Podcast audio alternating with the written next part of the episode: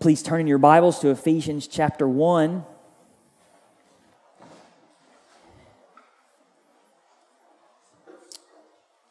Normally, we are studying the book of Matthew and going through Matthew's gospel verse by verse, but we're taking a break this month to focus on specific topics. And today, our topic is prayer. Prayer. And to do that, we're going to look at a prayer. Um, a, prayer that Paul prays, inspired by the Holy Spirit, in Ephesians chapter 1, verses 15 through 23.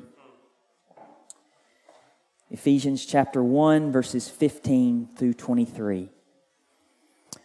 For this reason, because I have heard of your faith in the Lord Jesus and your love toward all the saints, I do not cease to give thanks for you remembering you in my prayers, that the God of our Lord Jesus Christ, the Father of glory, may give you a spirit of wisdom and of revelation in the knowledge of Him, having the eyes of your hearts enlightened, that you may know what is the hope to which He has called you, what are the riches of His glorious inheritance in the saints, and what is the immeasurable greatness of His power toward us who believe according to the working of his great might that he worked in Christ when he raised him from the dead and seated him at his right hand in the heavenly places, far above all rule and authority and power and dominion, and above every name that is named, not only in this age, but also in the age to come.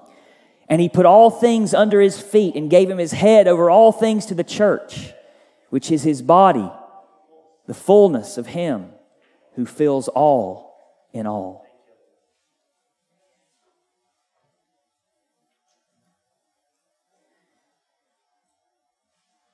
Father, we pray this prayer for ourselves today. We ask, oh God, that we would not cease to give thanks for believers in our lives and those who have brought to us the Word of God. Lord, we pray that you would grant us the spirit of wisdom and revelation and the knowledge of you, that you would cause our eyes, the eyes of our hearts to be enlightened, that we would know what is the hope to which you've called us, and what are the riches of your glorious inheritance in the saints, that we would know what the immeasurable greatness of your power is toward us who believe, according to the mighty working of your great might. And Father, we praise you for your great might. We praise you for raising Christ from the dead and to know that that, that same power is in us the, the, the very spirit that raised Christ from the dead dwells in us. We praise you for Jesus, whom you've seated at your right hand in the heavenly places, that you have seated him far above all rule and authority and power and dominion. We, we had elections this week, but we have no king but Christ. We bow to no man but Jesus. And we praise you that He is King of kings and Lord of lords, that He is the Alpha and the Omega. We praise you that all the hearts of these rulers are in His hand and He turns them like a river course wherever He pleases. We praise you for giving us King Jesus, who has the name above all names, that, that name, Lord, Yahweh. You've given Him that name that is above every name. That every knee shall bow and every tongue confess that Jesus Christ is Lord to the glory of you, God our Father. Not only in this age, but in the age to come. We praise you that you will put all things under his feet, that you've given him to be head over all things. To us, the church, you've given him to us as our great heavenly husband, that we are your body, Lord Jesus, the fullness of him who fills all in all. Father, we pray you would hear our prayer and do this in us, even as we study this passage together, and we ask it for Jesus' sake. Amen. Last Sunday, we focused on the Word of God, especially the preached Word of God, to encourage you to pursue God in His Word in 2023 like you never have before. And today, God willing, we focus on prayer to encourage you to pursue God in prayer in 2023 like you never have before. And to do that, we are meditating on one of Paul's Holy Spirit inspired prayers for the church in Ephesus. We can learn how to pray by looking at this prayer, but we also learn so much about what God has done for us in Christ. Our sovereign God grants us power to know God and to know our great hope we have in God, to know God's love for us, that we are called in this passage the very inheritance of God, that we are His inheritance and He delights in us. And to know God's power for us, all this omnipotent power He wields for us. And to know Christ, who has all power and authority and who is all in all. And so, again, as we, we look at this passage, I just want to encourage you to pray the Bible. Pray these prayers. Pray the Bible, pray the Bible, pray the Bible. A, a, brief overview of this prayer is we see that, that Paul has a reason for prayer. He's moved to pray for, for reasons that we'll study. And he, he begins by giving thanks to God and thanking God. And he prays that we might know God that we might know God, that we might have our eyes enlightened, that we may know God, that we may know the hope that we have in God, that we may know that we're God's inheritance, that we may know God's power. And, and then he goes into this sort of praise break at the end of the prayer where he just goes on and on and on about the, the greatness of Christ and the greatness of his power and the greatness of God. And he, he, he just sort of goes into this glorious praise of God at the end.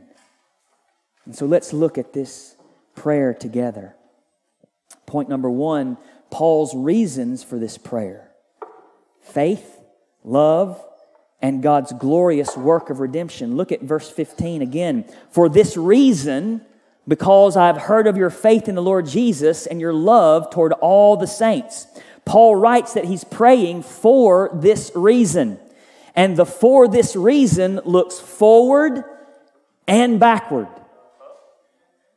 It looks forward to the Ephesian Christians' faith in the Lord Jesus and their love toward all the saints. Paul is praying because he's heard of these believers' faith and love. Their faith and love motivate Paul to pray for them. And he prays that their faith and love will grow they have faith and love, but there's more to have. And that, that's a mark of every true believer is that we want more. We have Christ and we want more. We know God and we want to know more. We have faith and we want more. We have love and we want more. We know the love of Christ and we want to know more because it surpasses knowledge. And so, so Paul is, is motivated to pray for these Christians in the church of Ephesus because of their love and because of their faith in the Lord Jesus. But the for this reason also looks backward to God's glorious work that made the faith and love of these Christians a reality. And so it looks back to verses 3 through 14 of, of chapter 1. Paul gives us this, this glorious description of what, what God has done for us in Christ for his glory. And as he meditates on the greatness of God and who he is and what he's done and who we are in him, it moves him to pray. Let's read that together, verses 3 through 14 of Ephesians chapter 1. Blessed be the God and Father of our Lord Jesus Christ, who has blessed us in Christ with every spiritual blessing in the heavenly places, even as he chose us in him before the foundation of the world, that we should be holy and blameless before him.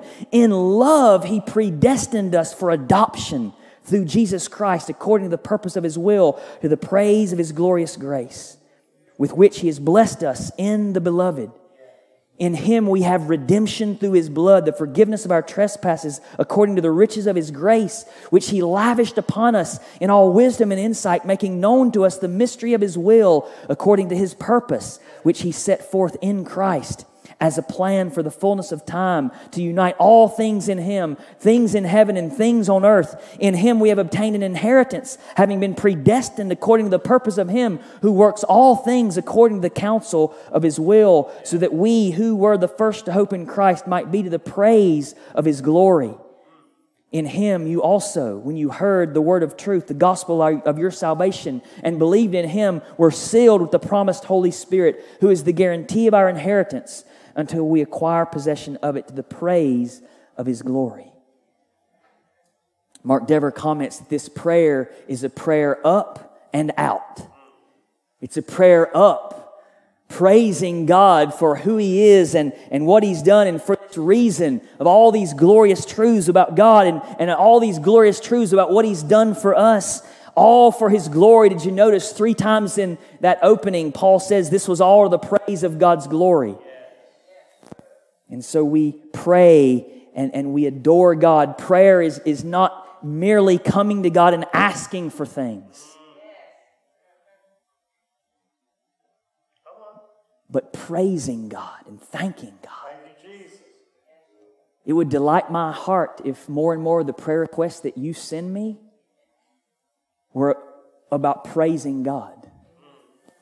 Right? Almost every prayer request I send out now, some request, usually about physical healing. Right?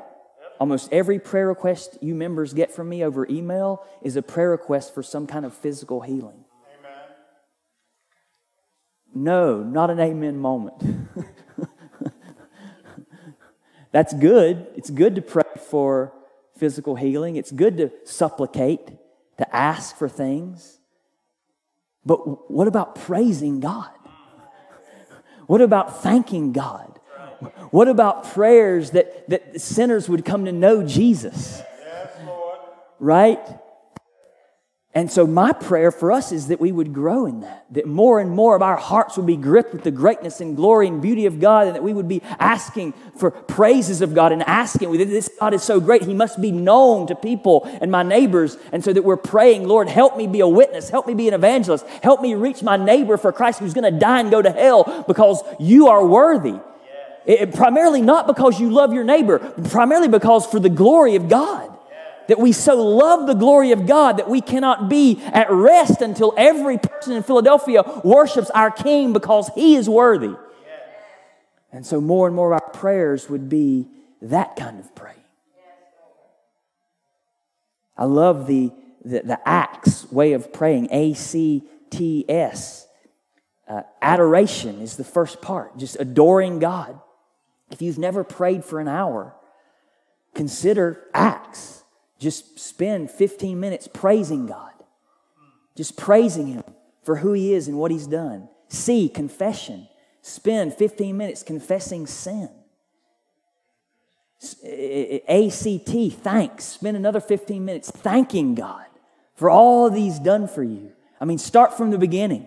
Thank you, Lord, for giving my parents' conception that I was born. Thank you for knitting me together in my mother's womb. Thank you for allowing me to be born a healthy baby. Thank you, Lord, for, for, for giving me Christian parents if you had those.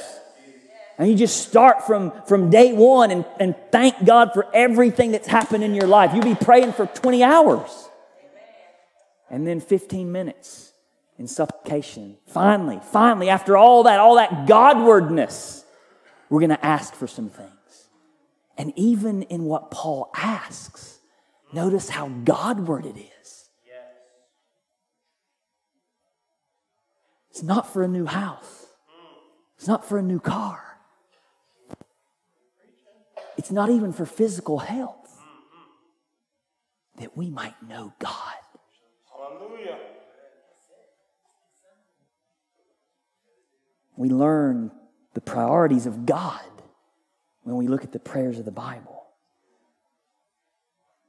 Number two, Paul's ceaseless thanks and ceaseless prayers. Look at verse 16. I do not cease to give thanks for you, remembering you in my prayers. Paul always gives thanks to God for others. Have you noticed that? I've made this point in other places as we've studied Paul's writings. He, he never thanks people. He always thanks God for people. Anthony was a, an example of that yesterday. We are at the men's breakfast, and, and I uh, uh, said, Thank you, Anthony, for buying the fish. Anthony bought all this fish for us, and Ted cooked it. Man, you're missing out on some amazing fish fry. Um, but I thank Anthony. Thank you for buying the fish. And Anthony said, Don't thank me. Thank God. He's the one who enabled me to buy it. Hey. Amen. Amen. Thank God for you. I thank God for you, Anthony. I thank God for your generosity. I thank God for your giving heart. Thank God for people. I do not cease to give thanks for you, remembering you in my prayers. Paul thanks God for people. And, and he says, I don't cease to do this. Paul prays without ceasing. He, he's obeying his own writings in 1 Thessalonians 5:17. Pray without ceasing. What does that mean to pray without ceasing?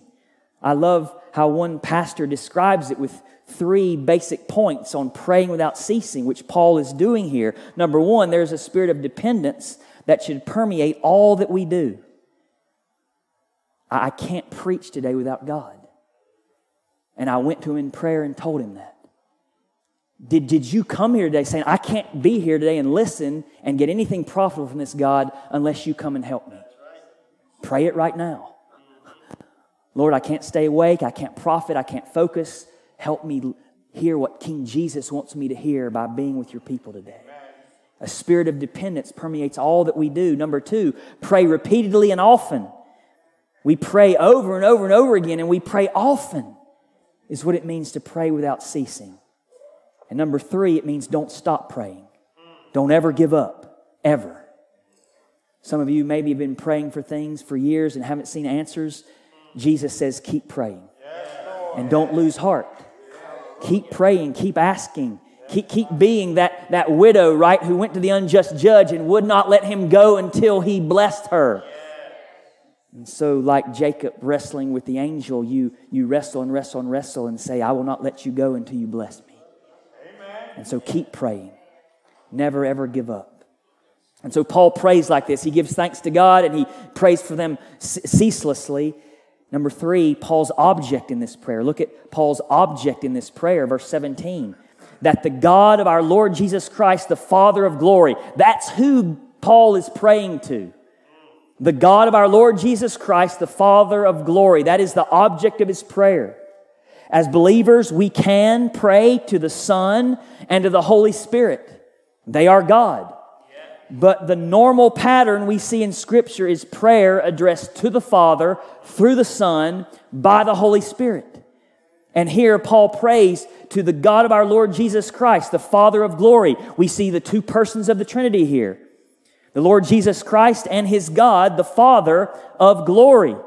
And we just saw in verse 6, 12, and 14 of chapter 1 that, that God is doing all this redemptive work in history. Why? For the praise of his glory. So, how appropriate then would he pray to the Father of glory? the Father of glory. One has described the glory of God as the, the, the, the, outward manifestation of His holiness. When His holiness goes public, the, the intrinsic, infinite value and beauty of God, when that goes public, that's the glory of God, often described as light and weight in the Bible. It's, it's God's self uh, disclosure of Himself. It's also God's domain, his, his presence, His very presence and where He dwells. He's the Father of glory. D.A. Carson writes Glory is often associated both with God's domain and with his gracious self disclosure. Thus, it is the God of glory who appears to Abraham when he is still in Mesopotamia. When Moses wants to know more of God, he begs the Almighty to show him his glory. And this God does, even if it is only the trailing edge of his glory. Jesus wants to return to the domain of his Father, to the glory he shared with the Father before the world began. Yeah. Even so, when he has been doing, even so, what he has been doing on the earth, what he does supremely on the cross is to manifest God's glory. Glory is the Christian's ultimate destination, and already we are being transformed into the Lord's likeness with ever increasing glory. 2 Corinthians 3:18. Thus for Paul to pray to the Father of glory is to confess his awareness of God's proper domain to articulate his gratitude for God's gracious self disclosure, and to hold up the Father's domain as the Christian's ultimate hope. He prays to the Father of glory. And, beloved, just think with me briefly of, of what an unbelievable honor it is that you and I can call God Father. I shared with you two thoughts, these two thoughts when we uh, went through the Lord's Prayer in Matthew chapter 6. J.I. Packer says adoption that, that you are adopted into God's family, that you can call God Father. Adoption is the highest privilege that the gospel offers, higher even than justification. To be right with God, the judge, is a great thing, but to be loved and cared for by God the Father is greater. Beloved, do you know the greatness of the fact that you were adopted by God? Behold, what manner of love the Father has given to, unto us that we should be called the children of God.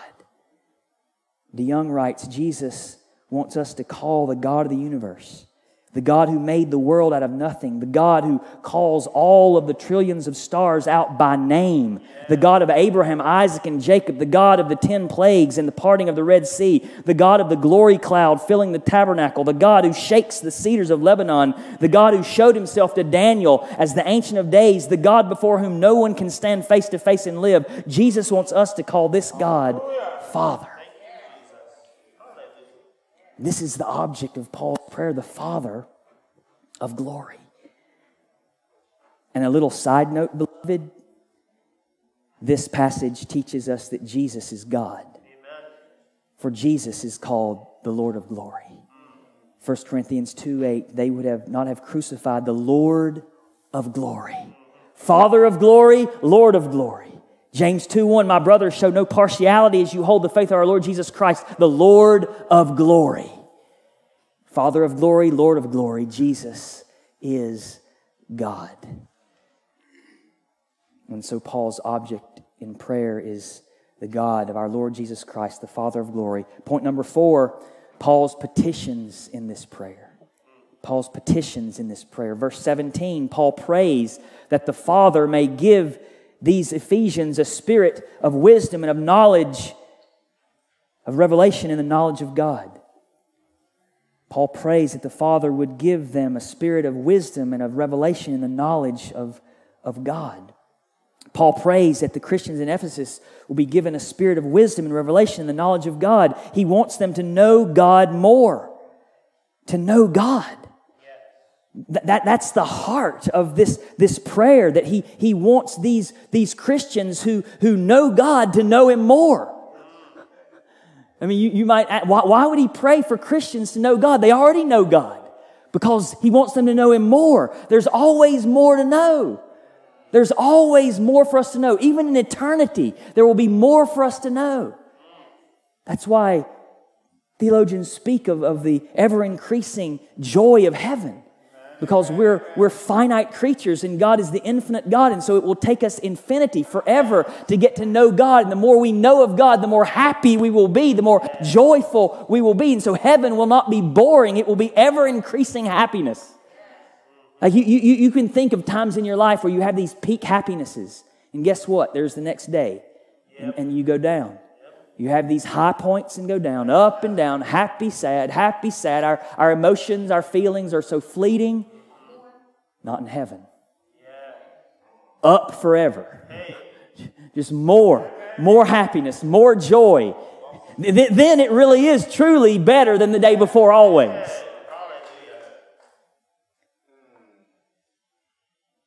We want to know Him more now. We want to know Him more now. And that's what Paul's praying for. That they would know God, that you would know God. Some argue that the Spirit here, notice in some translations, give you a spirit of wisdom and, and of revelation. Some argue it, it should be the Spirit. It can be translated either way. The Spirit, the Holy Spirit. And I, I, favor that reading because it's, it's, it's only through the, the Holy Spirit of God that we can know God. That He would give us the Holy Spirit, which is the Spirit of wisdom and revelation, that we might know God. And to know God, we need our hearts enlightened. We, we need our hearts, that center of our being, that, that center of will and, and thought and emotions and action and everything that makes us us, the heart, the center of our being. We need our hearts enlightened to know God. Verse 18, Paul prays that the eyes of their hearts would be enlightened. This knowledge of God only comes when God Himself enlightens our eyes. Just as this happened when we were first converted, it has to keep happening that we might know God more. Acts 16 14, remember Lydia? The Lord opened her heart to pay attention to what was said by Paul. We need God to do that for us. We need God to do that for us when we come here on Sundays, that He would open our hearts to hear what God says to his people. We need God to do that for us when we come to his word, when we read regularly God's word. We, we need God to open our eyes, to enlighten us, to understand what he says to us. I, I love these IOUs that John Piper taught me years ago, and I pray this almost every time I come to the Bible. I pray through these IOUs. Almost every time. I incline my heart to your testimonies. Psalm 119, 36. Oh, open my eyes to see wonderful things in your word. Psalm 119, 18. You unite my heart to fear your name. Psalm 86, 11. And S, satisfy me in the morning with your steadfast love, that I might be joyful in you all my days. Psalm 90, verse 14. Beloved, when you come to the Word of God, pray that God would do that for you that he might open your eyes to behold wonders in his word. Next, Paul prays that they would know what is the hope to which God has called them in verse 18, that they would know the hope to which God has called them. I mean, beloved, do you have hope this morning? Maybe you come here without hope. Maybe you come here hopeless. God has given us reasons to have hope. To have hope. This is why we read the Bible right? Romans 15 says he's given us the scriptures that we might have hope. And, and, and he prays here that we would know the, the hope of our calling. We have a great hope through God in Christ, hope of salvation hope to be forgiven of all of our sins, hope to be uh, declared righteous in God's sight, hope to be adopted by God, hope to have God as our Father, hope to have Jesus as our elder brother, hope to be totally satisfied in Jesus, hope of everlasting joy, hope of pleasures that increase forever and ever and ever, as we've spoken about. D.A. Carson says this hope is nothing less than life in the new heaven and the new earth, life in the presence of God. It is the hope of the glory of God, Romans 5 2. The hope of sharing that glory. The hope of appearing with Christ in glory at the end, Colossians 3 4. It is the anticipation of being presented to Christ without stain or wrinkle or any other blemish, but holy and blameless. Ephesians 5 27. This is our hope. However hopeless you came in this morning, if you know Jesus and He knows you, we have great hope awaiting us no matter how bad things are now, we have hope. And hope is a powerful motivator to keep going, to not give up, to not despair, to not lose heart, to be radical in how you love and sacrifice for others. Because in a very short time, short time, we're going to be face to face with King Jesus. And we have a great hope we have great hope. Paul prays that they would know the hope of their calling. Verse 18, Paul prays that they would know what is the riches of God's glorious inheritance in the saints. Now, it's true, God does give us an inheritance. It, it, was mentioned in chapter 1, right? God gives us a glorious inheritance. We, we get to share in the glory of God. God promises us the whole world. All things are yours. The world we have a great inheritance in Christ. But right here, this passage is talking about the fact that we are God's inheritance. We are the inheritance of God. That we would know how much God loves us, cares for us, it delights in us as His inheritance, that we are His people. That's what this prayer is, that we would know what are the riches of God's glorious inheritance in the saints. Those aren't special people who've done special things and get, get knighted or sainted by the church. Any Christian is a saint. Any believer is a saint. Saint Russell, Saint Michael, Saint Becky, Saint Lena, Saint Monette, Saint Lois, St. Bob, St. Tanya, St. Chris, St. Leslie. If you're a believer, you're saints. You're set apart for God. You're sainted by God. And you're God's glorious inheritance. That's who you are. Do you know that? You're God's glorious inheritance. That's your identity. You're not an alcoholic. You're not a recovering alcoholic. You're God's glorious inheritance. Paul thinks it's important for you to know who you are. We are God's very heritage, your inheritance. This, this, this, this truth is, is, is spoken of in the Old Testament. 1 Kings 8.53, Solomon prays and, and says, For you separated them, praying to God, for you, God, separated them, God's people, Israel, from among all the peoples of the earth to be your heritage. Psalm 94 14, for the Lord will not forsake his people, he will not abandon his heritage. Friend, if you're a believer in the Lord Jesus Christ, you have been brought into the commonwealth of Israel. Those promises belong to you now. You are God's heritage, you are God's inheritance. D.A. Carson writes Already in this chapter, Paul has told us that God will redeem those who constitute his possession at the consummation. Uh, Ephesians 1:14. We are God's inheritance. To use the language of the fourth gospel, we are those whom the Father has given to the Son, his gift to his Messiah. The thought would be incredible. And, and sometimes people use the word incredible, meaning that's amazing. Right here, D.A. Carson is using it unbelievable, not really believable, not really true. that would not really be true were it not for the fact that God sees us in Christ. God's valuation of his people is established by his valuation of Christ. We need to know who we are as God sees us. Paul wants us to appreciate the value that God places on us, not because we are intrinsically worthy, but because we have been identified with Jesus Christ. We have been chosen in Christ. His righteousness has been reckoned ours. Our destiny is to be joint heirs with Him. If we maintain this vision before our eyes of who we are, nothing less than God's inheritance, we will be concerned to live in line with this unimaginably high calling. You see, this is a motivator for holiness. We don't act that way. We're God's inheritance.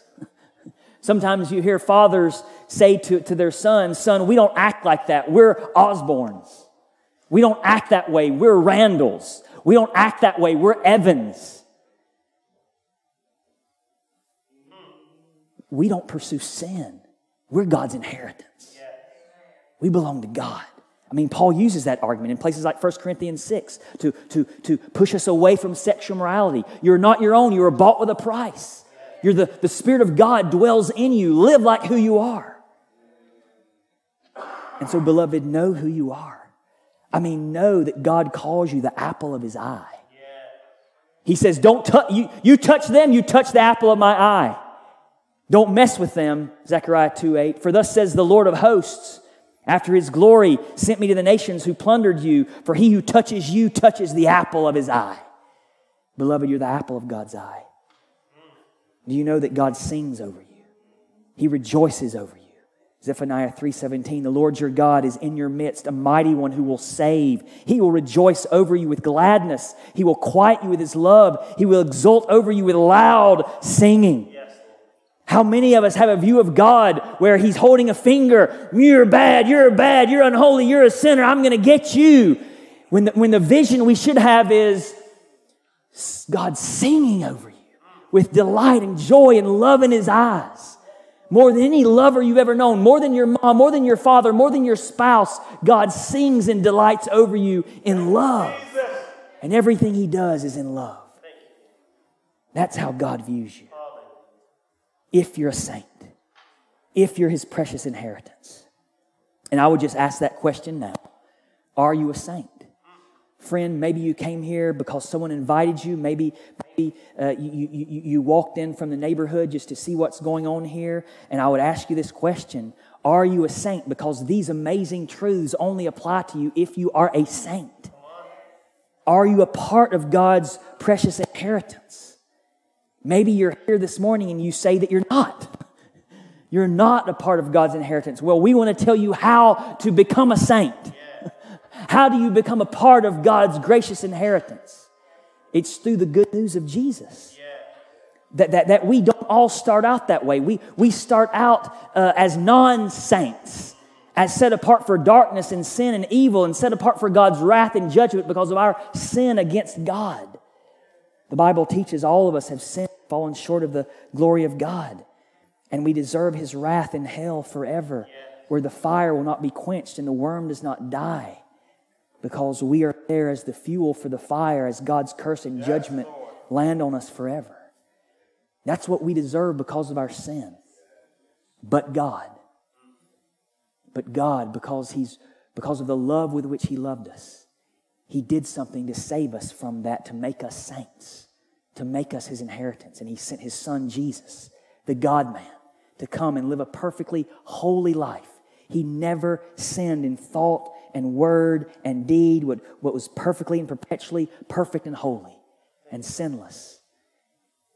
And he came loving like no man ever loved, serving and praying and preaching and teaching like no man ever did. And, and then he died on the cross where he gave his life as a ransom for many. He suffered God's curse and, and judgment and cried out, My God, my God, why hast thou forsaken me? He was forsaken by God that you would never be forsaken. He was crushed by God that you would be saved. He was abandoned that you might be adopted. He suffered God's wrath. He died on the cross. He was buried. But on the third day, on the third day, unlike any other person who's ever died, he rose from the grave. He conquered sin and death and hell. So that if you turn from your sins today and believe on him, you shall be saved. You shall be made a saint. You shall be redeemed. You shall be forgiven of all your sins, past, present, and future. Reckoned righteous in God's sight because of the righteousness of Christ counted as yours. Friend, you can have that by faith alone. You can't earn it, you can't work for it, you can't do enough, you can't pray well enough. You can simply receive Him by faith and trust. Would you do that today? Would you do that today? Would you believe on Him today and be saved? If you do that, then you're a saint. He sets you apart for Himself, and you are His precious inheritance, which is what Paul prays that these Christians in Ephesus would know. They would know who they are. Verse 19, Paul prays that they would know what is the immeasurable greatness of God's power toward those who believe. Beloved, we have immeasurably great power as God's children. We have immeasurably great power to know God. We have immeasurably great power to trust in God. We have immeasurably great power to delight in God. We have immeasurably great power to obey God. We have immeasurably great power to fight sin and turn from sin. We have immeasurably great power to grow in holiness and be more like Jesus. We have immeasurably great power to pers- persevere to the end, to keep trusting, keep following, keep pursuing God. God, the Father of glory, will keep us. He will hold us fast. And, and, and it's here where, where Paul sort of goes into this, this praise break, if you will, of just, just delighting in the power of God and, and what it means for us. And, and he, he goes on to, to praise the power of Jesus and, and delight in Jesus, who has all authority, and, and God puts everything under his feet, and Christ is all in all. God's power toward and for believers is great might, Paul says. This power is for you. It's with you and for you and toward you. Romans 8:31 What then shall we say to these things if God is for us? If God's power is for us, who can be against us? Nobody. Beloved, you know the, the power of God for you. Paul wants the, the, the Christians in Ephesus to know God's power for them to help them, to be with them, to strengthen them. You say it's impossible. God does the impossible. God raised the dead. God's power is for you. Infinite power is for you, believer. Shai Linne raps in his song God is the universe's creator and sustainer, plus the only Savior. There is no one greater. He's triune, holy, omnipotent, omniscient, absolute, loving, sovereign, and righteous are a few of his attributes. God is omnipotent. He has all power. He's absolute. He's sovereign. Or the children, the children's song, My God is so big, so strong, and so mighty. There's nothing my God cannot do. God's power toward and for believers is great might. And Paul wants us to know that. This power toward and for believers is God's power that raised Jesus from the dead. Again, beloved, remember the very spirit who dwelt in you is the spirit that raised Jesus from the dead. Romans 8 11. If the spirit of him who raised Jesus from the dead dwells in you, he who raised Christ Jesus from the dead will also give life to your mortal bodies through his spirit who dwells in you. That's the power you have to say no to sin. The power that raised Jesus from the dead. You can do it. That's the power you have to face whatever trial or hardship that you will see this week. You have that power. This power toward and for believers is God's power that seated Christ at God's right hand, verse 20. The same power that gave Christ his coronation, his seating on the throne of God, is the same power that God works toward and for you in your life. Acts 2 32 through 33. This Jesus God raised up, and that we are all witnesses, being therefore exalted at the right hand of God. We don't think about the ascension very often. Uh, Brother Anthony Butler taught a wonderful Sunday school class on it recently. Uh, li- listen to these words about the ascension of Jesus, his, his ascending to heaven and being seated at the right hand of God. Eric Watkins writes If the resurrection is the main event of history and the climax of the Christian story, the ascension is the crowning of our King as he sits upon his throne in glory. From there, he bestows many fine gifts upon us, the chief of which is union with him through the Holy Spirit.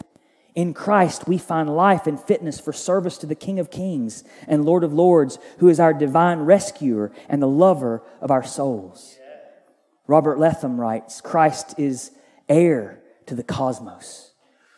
It was created in him, through him, and for him. He maintains it in being and directs it to its appointed goal. The reconciliation he achieved relates not only to the church, but to the entire universe. This inheritance he received at his resurrection, his ascension to the Father affecting his enthronement as king. While as Son, he ruled inseparably with the Father and the Holy Spirit in the unity of the indivisible Trinity. This was his investiture as king in his incarnational mediatorial office. In his ascension, Christ publicly displays his conquest of his enemies as in a triumphant victory procession. Christ's realm is universal. He has ascended far above the heavens and now fills all things. He has passed through his territory and has won the authority throughout his realm. From this, the cosmos will be liberated when Christ returns. By his ascension, Christ establishes the church, granting gifts to it for its preservation and advancement. All that he did and does is in union with us. We were in him in his ascension. We too have ascended to the right hand of the Father in Christ. We too sit with him in heavenly places. Christ is not king merely over a collection of disparate individuals, but over his covenant people, of which individuals are a part. And so that same power that seated Christ at God's right hand is to and for you. This power toward and for believers is God's power that seated Christ above all, verse 21 far above all rule and authority and power and dominion, Paul writes, Christ is seated. Christ is seated above all rule and authority. Colossians 2 9 through 10 and 15. For in him the whole fullness of deity dwells bodily, and you have been filled in him who is the head of all rule and authority. He disarmed the rulers and authorities and put them to open shame by triumphing over them in him. Christ is over all. Children, He's over all the fears of the dark that you have at night, right? Christ is over all. You don't have to fear what's in the dark. Christ is over that. He rules over that. He rules over whatever you fear. All powers and authorities, all the new elected officials, Jesus rules over all.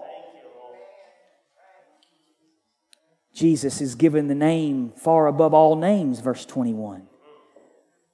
What, what, what is that name above all names that, that is, is given to Jesus Christ? Lord. Jesus is God. Jesus is God. Jesus is Yahweh, that name above all names.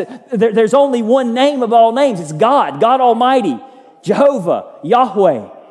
Jesus is given that name Philippians 2 5 through 11. Have this mind among yourselves, which is yours in Christ Jesus, who, though he was in the form of God, did not count equality with God a thing to be grasped, but made himself nothing, taking the form of a slave.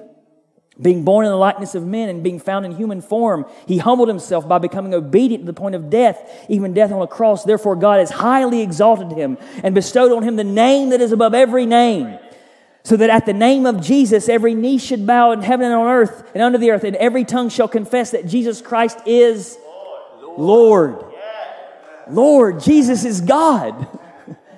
Jesus is Lord to the glory of God the Father. And this is not just in this age, but also in the age to come. Far above all, he's been seated for all time. For all time. Daniel had a vision of of this for all timeness. When he saw one like a son of man in Daniel 7 13 through 14, I saw in the night visions and beheld with the cloud of heaven there came one like a son of man and he came to the ancient of days and was presented before him and to him was given dominion and glory and a kingdom that all peoples nations and languages should serve him. His dominion is an everlasting dominion which shall not pass away and is of his kingdom one that shall not be destroyed. His dominion is forever and ever and ever and ever. And these elected officials, they get elected and, and then they, they, they, they, they, get, they get run out of office because they don't ever do what people want them to do. Or they die. Jesus' dominion never ends. Amen. He rules forever and ever and ever. And all things, Paul says, are put under Christ's feet verse 22. Jesus fulfills Psalm 8 6. All enemies are put under his feet. Do you have enemies? Do we have enemies? Are we concerned with, with culture wars and people uh, uh, speaking about Christians in this way, way, saying that we're bigots, saying that we're this, saying that we're that? Beloved, Jesus is going to win. And he's going to destroy all of his and our enemies and put them under his feet, which is a sign of absolute rule and dominion. They're there. Jesus is going to put them all there. We're going to win. I mean, read the book of Revelation. If you're with Jesus, you're going to win.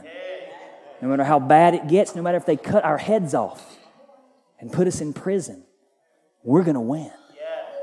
Because Jesus wins.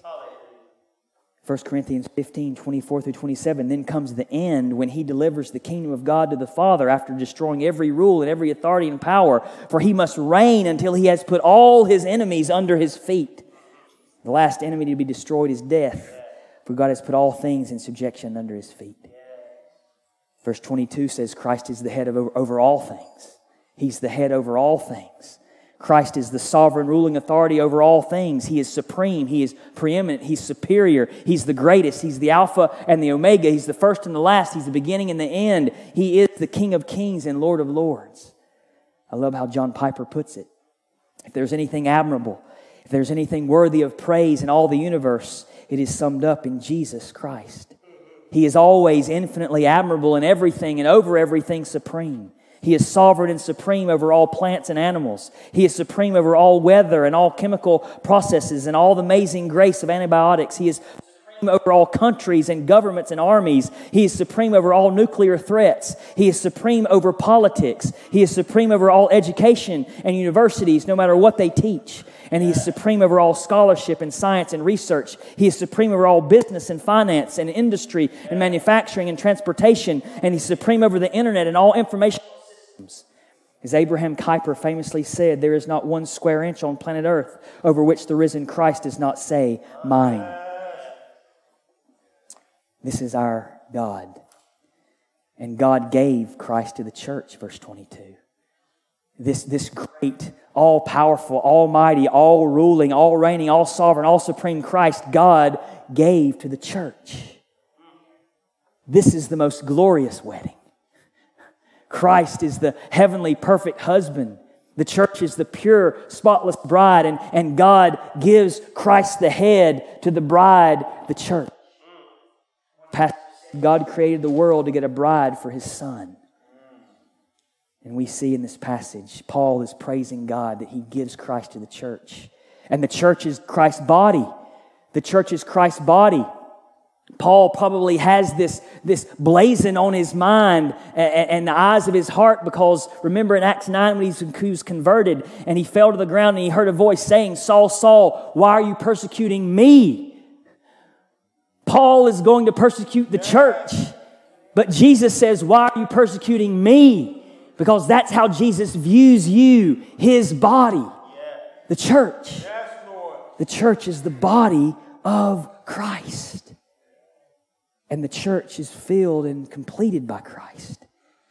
The church is filled and, and completed by Christ, verse 23 says, Ephesians 3:19. Paul later prays that, that we would know the love of Christ that surpasses knowledge and that we may be filled with all the fullness of God. Christ fills his body with all his fullness. Ephesians 4:13.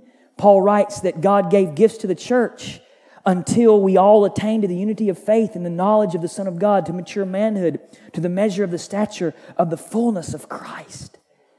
Christ fills and completes and satisfies his body, the church. Again, listen to what, what one pastor said about how Christ loves his bride. The end goal of the creation of God was to provide a spouse for his son, Jesus Christ, who might enjoy him and on him he might pour forth his love. And the end of all things in providence are to make way for the exceeding expressions of Christ's love to his spouse and for her exceeding close and intimate union with and high and glorious enjoyment of him, and to bring this to pass. And therefore, the last thing and the issue of all things is the marriage of the Lamb. And the wedding day is the last day, the day of judgment, or rather, that will be the beginning of it. The wedding feast is eternal. And the love and joys, the songs, the entertainments, the glories of the wedding never will be ended. It will be an everlasting wedding day. She shall then be brought to the entertainments of an eternal wedding feast, and to dwell eternally with her bridegroom, yea, to dwell eternally in his embraces. Then Christ will give her his love, and she shall drink her fill, yea, she shall swim in the ocean of his love. Come, Lord Jesus. Come quickly. And finally, beloved, we see in verses 22 and 23 the fullness of Christ spoken of. That the church, which is his body, the fullness of him who fills all in all. Very briefly, there are three views on how this phrase is to be understood. Some view this as, as saying that Christ is the fullness. All of these three views are biblical in the sense that they're taught in the Bible. The question is, what does this particular passage teach? Some believe this teaches that Christ is the fullness. And he certainly is, Colossians 2 9. For in him the whole fullness of the deity dwells bodily. Some, like Calvin and Charles Hodge, believe this is actually saying that this, this might blow your mind that the church completes Christ. So you, you, can you see that there? The church, which is his body, the fullness of him. The church is the fullness of Jesus. The, the church completes Christ. Like Adam and Eve. Remember Adam and Eve? Adam, it was not good that man should be alone. So I'm going to make a woman to complete him. Because it's not good. That was, it was not good before the fall, right? That not good was before sin. It was not good that man should be alone. And so I will make a woman fit for him. And, and, he, and God brings the woman to Adam, and then he's complete. Adam's complete. And so, in that same way, Christ dies for his bride, and God brings the church to Christ to complete Christ. Now, you got you gotta be careful with that because there's something you ain't saying in that. Yep. You ain't better not be saying. I know I'm using lots of double negatives there, but I'm saying you, there's a, a way you cannot say this, and there's a way you can. Now, Christ doesn't need anything to be complete in the sense of his essence and being, right? I mean, he is the fullness of deity. But in, in, the, in the sense of his mission, and Michael Osborne, Pastor Michael Osborne helped me think about this. I'm just going to quote what I remember him saying. Correct me at the Q&A if I quote you wrongly, Michael. But Michael said the church completes Christ, not in the sense that Christ in his person or being lacks anything, but in the sense that Christ's mission is completed by all his elect being saved and conformed into his image. He came to save his bride, and when he does this, his mission is complete. And so, in that sense, the church completes Christ because he completes his mission in saving them and making them holy. And then, another final view of how we're to take these words Christ fills the church with his power and life. Christ fills the church with his power and life. So one commentator says Christ fills believers with his spirit and his grace and his gifts. And so this is saying that Christ fills the church to the fullness with his spirit and grace and gifts. And in that final verse, verse 23, it says, Christ does fill all in all. See that? The fullness of Him, Jesus, who fills all in all. One commentator writes Christ is the one who completely fills everything, that is, the whole of creation, the earthly and the heavenly, comprising all of humanity as well as the entire angelic realm, especially the rebellious powers. Christ pervades all things with his sovereign rule, directing all things to their appointed end. And this entails his functioning as the powerful ruler over against the principalities and giving grace and strength to his people, the church. Beloved, just, just remember what happened here.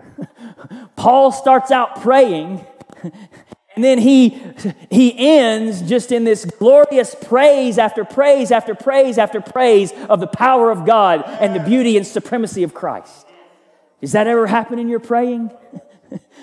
you start out praying, you start out praying for one thing and asking for one thing, and then all of a sudden you just get taken up in the Holy Spirit and just start praising God for who He is. I mean, if you ever want to hear somebody pray that way, come here at noonday and listen to Sister Lena. She will take you up into the heavenly places with her in Christ Jesus and teach you how to pray. I still ask God, Lord, when she first came here, when I was here praying that, I never heard anybody pray like her pray. And, and my heart's desire is, Lord, I want to know God like this woman knows God. I want to pray. I want to learn to pray like she does. You ever get taken? That's what happened to Paul here. He just goes on this praise break of thing after thing, glory after glory, truth after truth of the glory of Jesus. May God teach us to pray. May God teach me to pray. May He teach us to pray. Beloved, pray the Bible. Pray this prayer. Pray it for yourselves that you may know God, that you may know that you're God's inheritance, that you may know the hope that you have, that you may know His power towards you. Pray the Bible. Come to noonday prayer. Come here from noon to one, uh, Tuesday through, through Friday, and pray. Even if you're not here, think about that. If you, if you have that time free, consider using that time in your life to pray for an hour. I would challenge you to do that.